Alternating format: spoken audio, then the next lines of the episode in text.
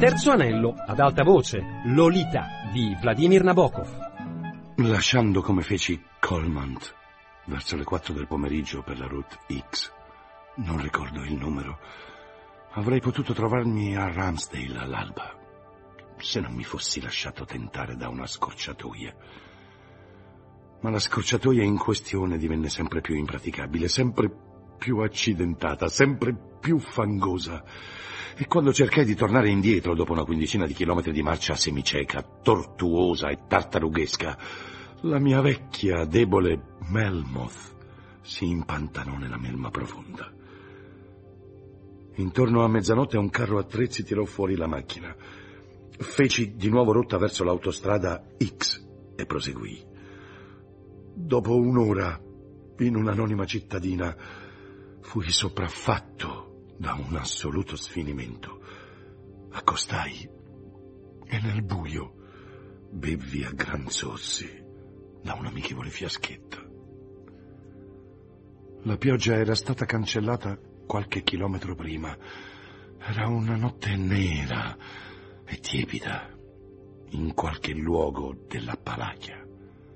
Di tanto in tanto qualche macchina mi passava accanto, i fanalini rossi si allontanavano, i fari bianchi avanzavano, ma la città era morta. Nessuno passeggiava e rideva sui marciapiedi, come avrebbero fatto i borghesi che prendono il fresco nella dolce, matura, putrida Europa. Ero solo a godere la notte innocente e i miei pensieri terribili. Lasciate che la tiri un po' per le lunghe, tanto lui è spacciato. Ancora oltre, sul lato opposto, le luci al neon pulsavano due volte più lente del mio cuore. Il contorno dell'insegna di un ristorante, una grande caffettiera, esplodeva ogni abbondante secondo in una vita di smeraldo, e ogni volta che si spegneva lo sostituivano delle lettere rosa che dicevano buona cucina ma la caffettiera si distingueva ancora come un'ombra latente che solleticava lo sguardo prima della nuova risurrezione di Smeraldo. Abbiamo fatto le ombre cinesi. Quel borgo furtivo non era lontano dai cacciatori incantati. Stavo di nuovo piangendo, ubriaco del passato impossibile. Durante quella solitaria sosta di ristoro, fra Colmont e Ramsdale, fra l'innocente Dolly Schiller e il gioviale zio Ivor, riconsiderai il mio caso. Ora vedevo me stesso e il mio amore con la più assoluta semplicità e chiarezza. Al confronto ogni tentativo precedente sembrò sfocato. Un paio d'anni prima, sotto la guida di un intelligente confessore francofono, al quale, in un momento di curiosità metafisica, avevo ceduto l'incolore ateismo del protestante in cambio di antiquate cure papistiche, mi ero illuso di dedurre dal mio senso del peccato l'esistenza di un essere supremo. In quelle gelide mattine del Quebec, merlettato di brina, il bravo prete s'era messo al lavoro con la tenerezza e la comprensione più squisite. Sono infinitamente grato a quell'uomo e alla grande istituzione da lui rappresentata. Ahimè, fui incapace di trascendere il semplice fatto umano che qualunque conforto spirituale potessi trovare, qualunque litofanica eternità fosse stata preparata per me, nulla avrebbe potuto far dimenticare alla mia Lolita l'immonda lussuria che io le avevo inflitto.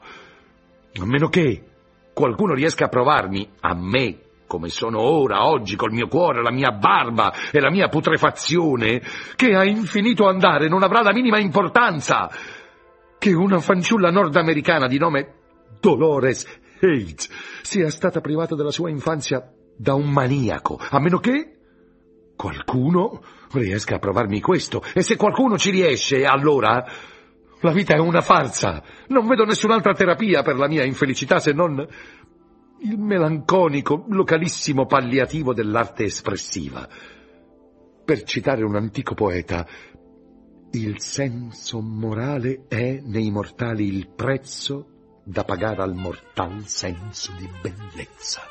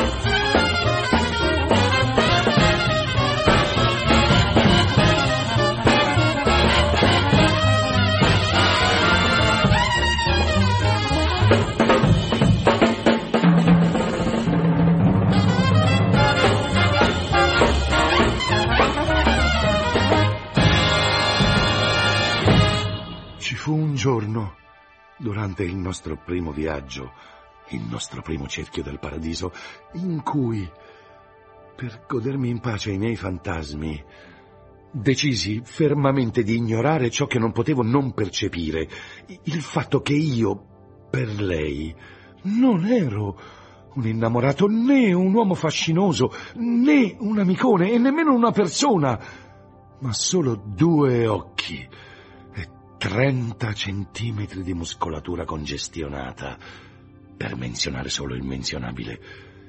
Ricordo il giorno in cui, dopo aver ritrattato la strumentale promessa della sera prima, mi capitò di cogliere dal bagno, grazie a una fortuita combinazione di specchio inclinato e porta socchiusa, un'espressione sul suo viso. Non riesco a descriverla con precisione uno sguardo di smarrimento così totale che pareva sfumare nel sollievo della stolidità, perché quello era proprio il limite estremo dell'ingiustizia e della frustrazione, e ogni limite presuppone qualcosa che stia oltre.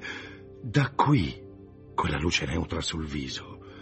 E se tenete a mente che quelle erano le sopracciglia inarcate e le labbra dischiuse di una bambina.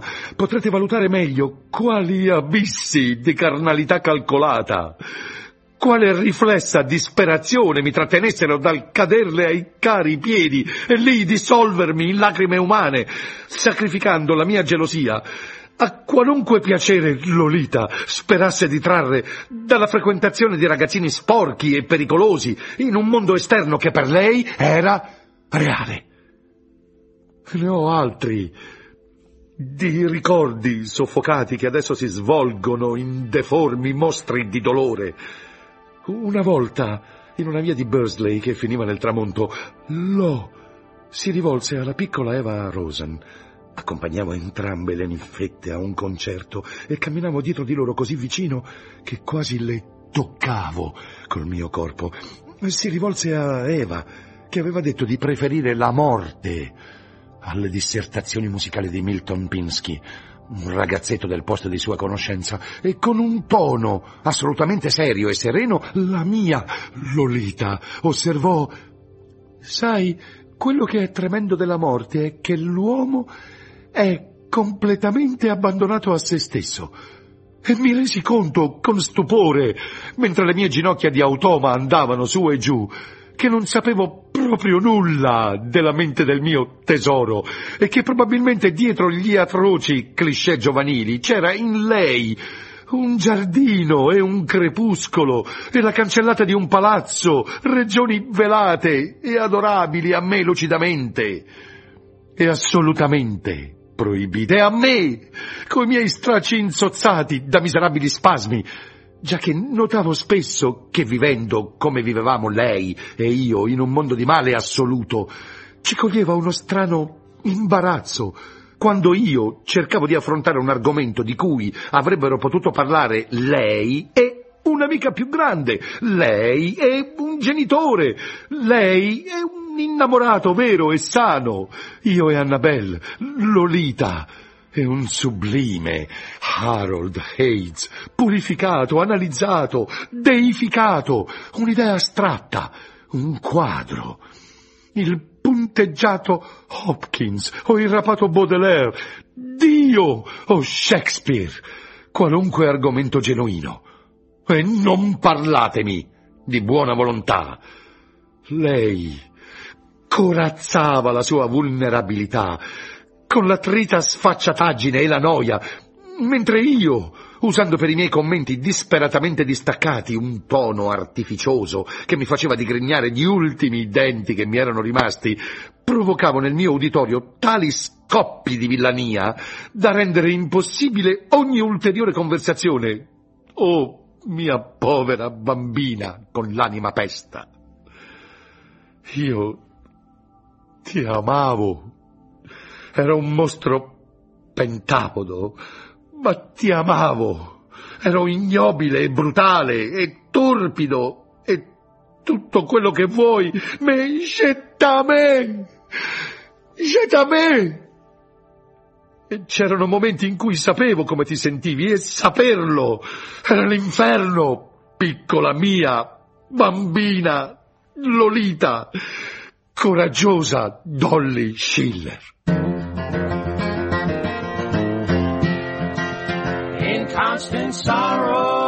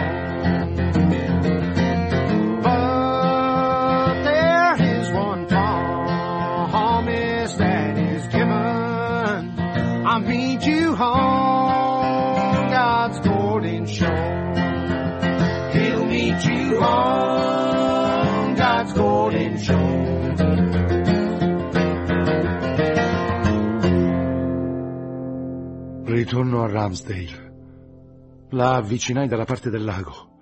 L'assolato mezzogiorno era tutto occhi. Mentre passavo con la macchina inzaccherata distinguevo scintille d'acqua adamantina fra i pini lontani. Svoltai nel cimitero e camminai fra monumenti di pietra lunghi e corti. Bonjour, Charlotte. Avevo la sensazione di perdere tempo e guidai energicamente fino all'albergo del centro dove ero sceso con la valigia nuova più di cinque anni prima.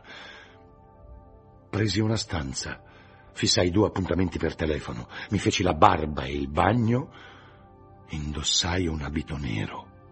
Ora che avevo tolto di mezzo tutto il resto, potevo dedicarmi liberamente all'oggetto principale della mia visita a Ramsdale.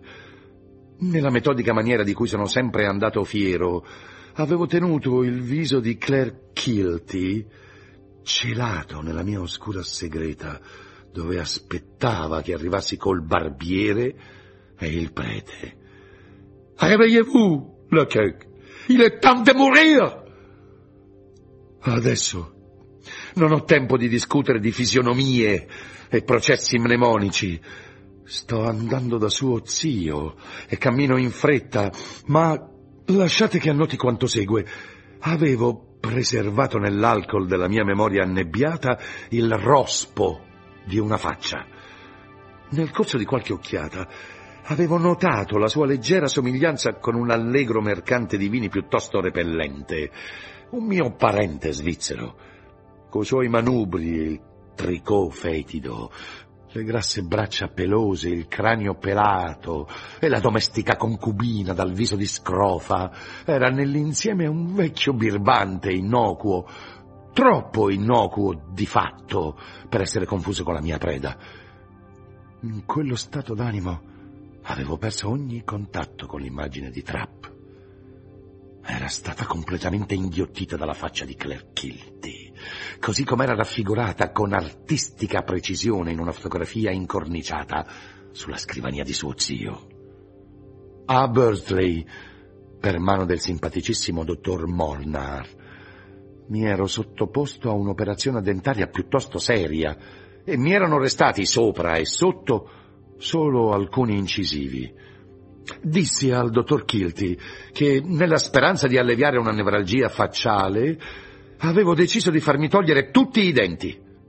Quanto sarebbe costata una dentiera completa?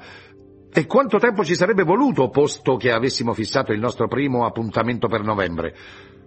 Dov'era adesso il suo celebre nipote? Eh, sarebbe stato possibile toglierli tutti in un'unica drammatica seduta?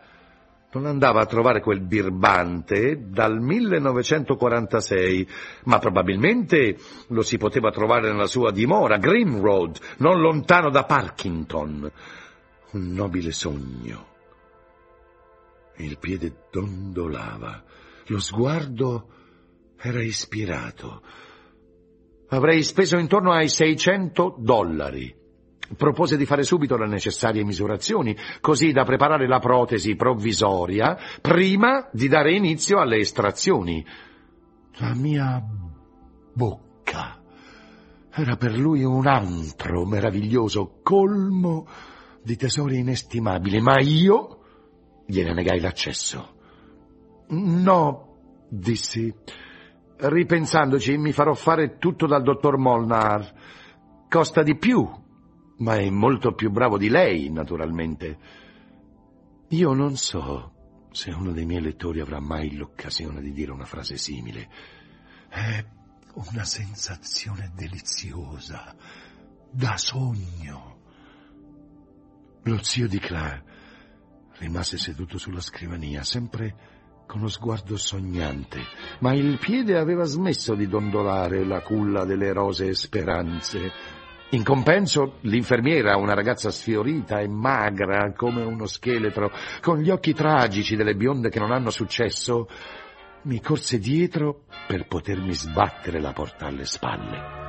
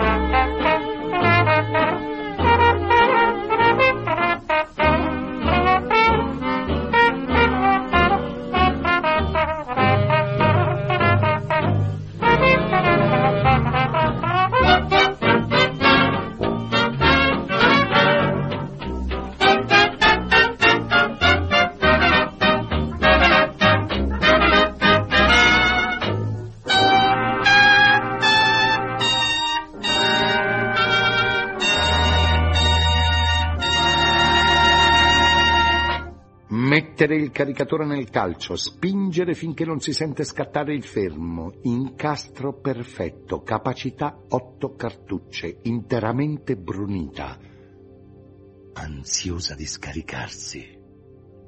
Un benzinaio di Parkington mi spiegò molto chiaramente come raggiungere Green Road.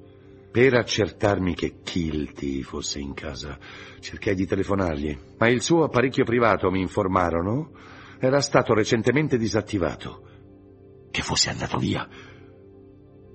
Mi diressi verso Green Road, 19 chilometri a nord della città.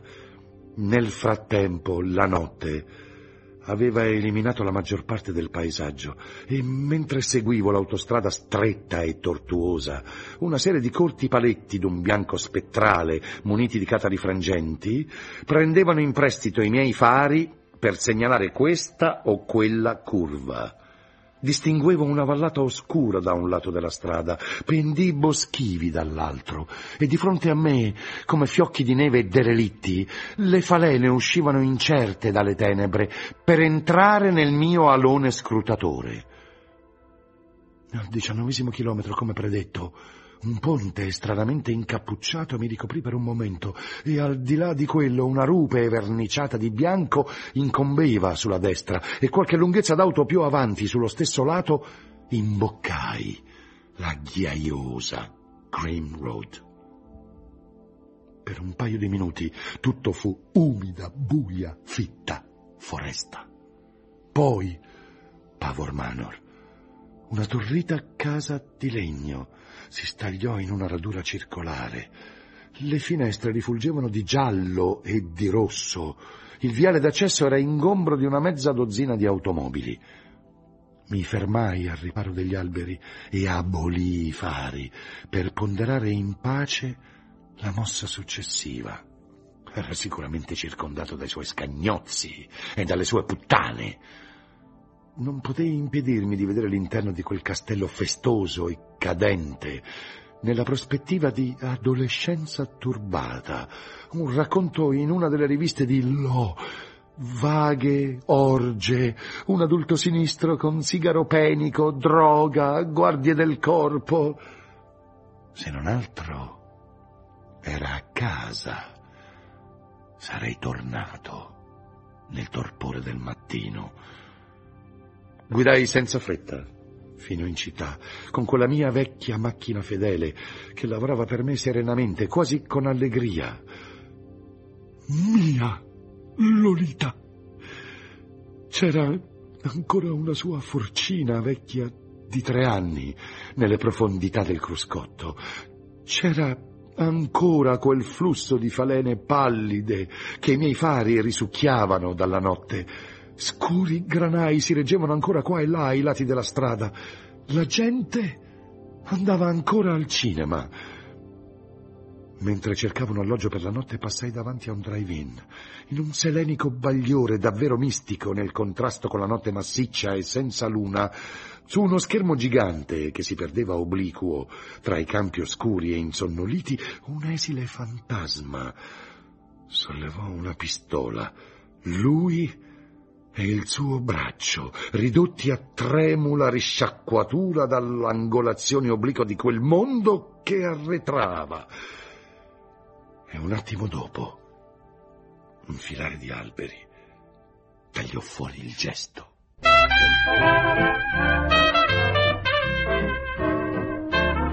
You throw your shoulders way back and stick your chest way out, and then you push out, and then you push out. Every chicken child is simply going wild about the push out, about the push out.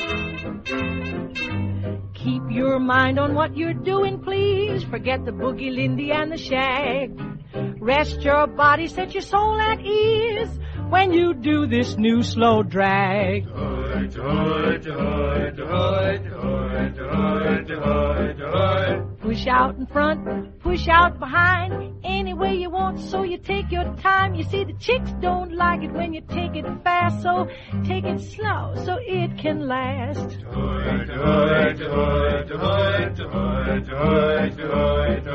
All the cats uptown, they all got gauge, sent to push out downtown to the old phase now from Park Avenue over to Riverside Drive. High hats now is really calling this jive.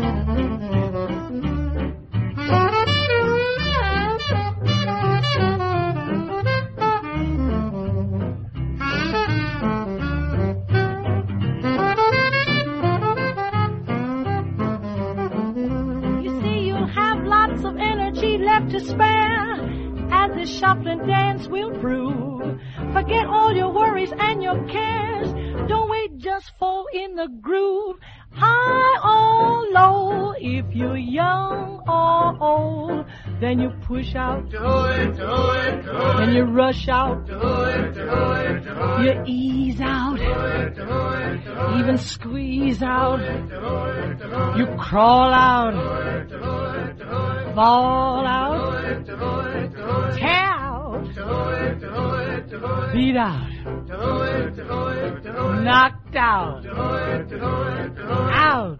Do it.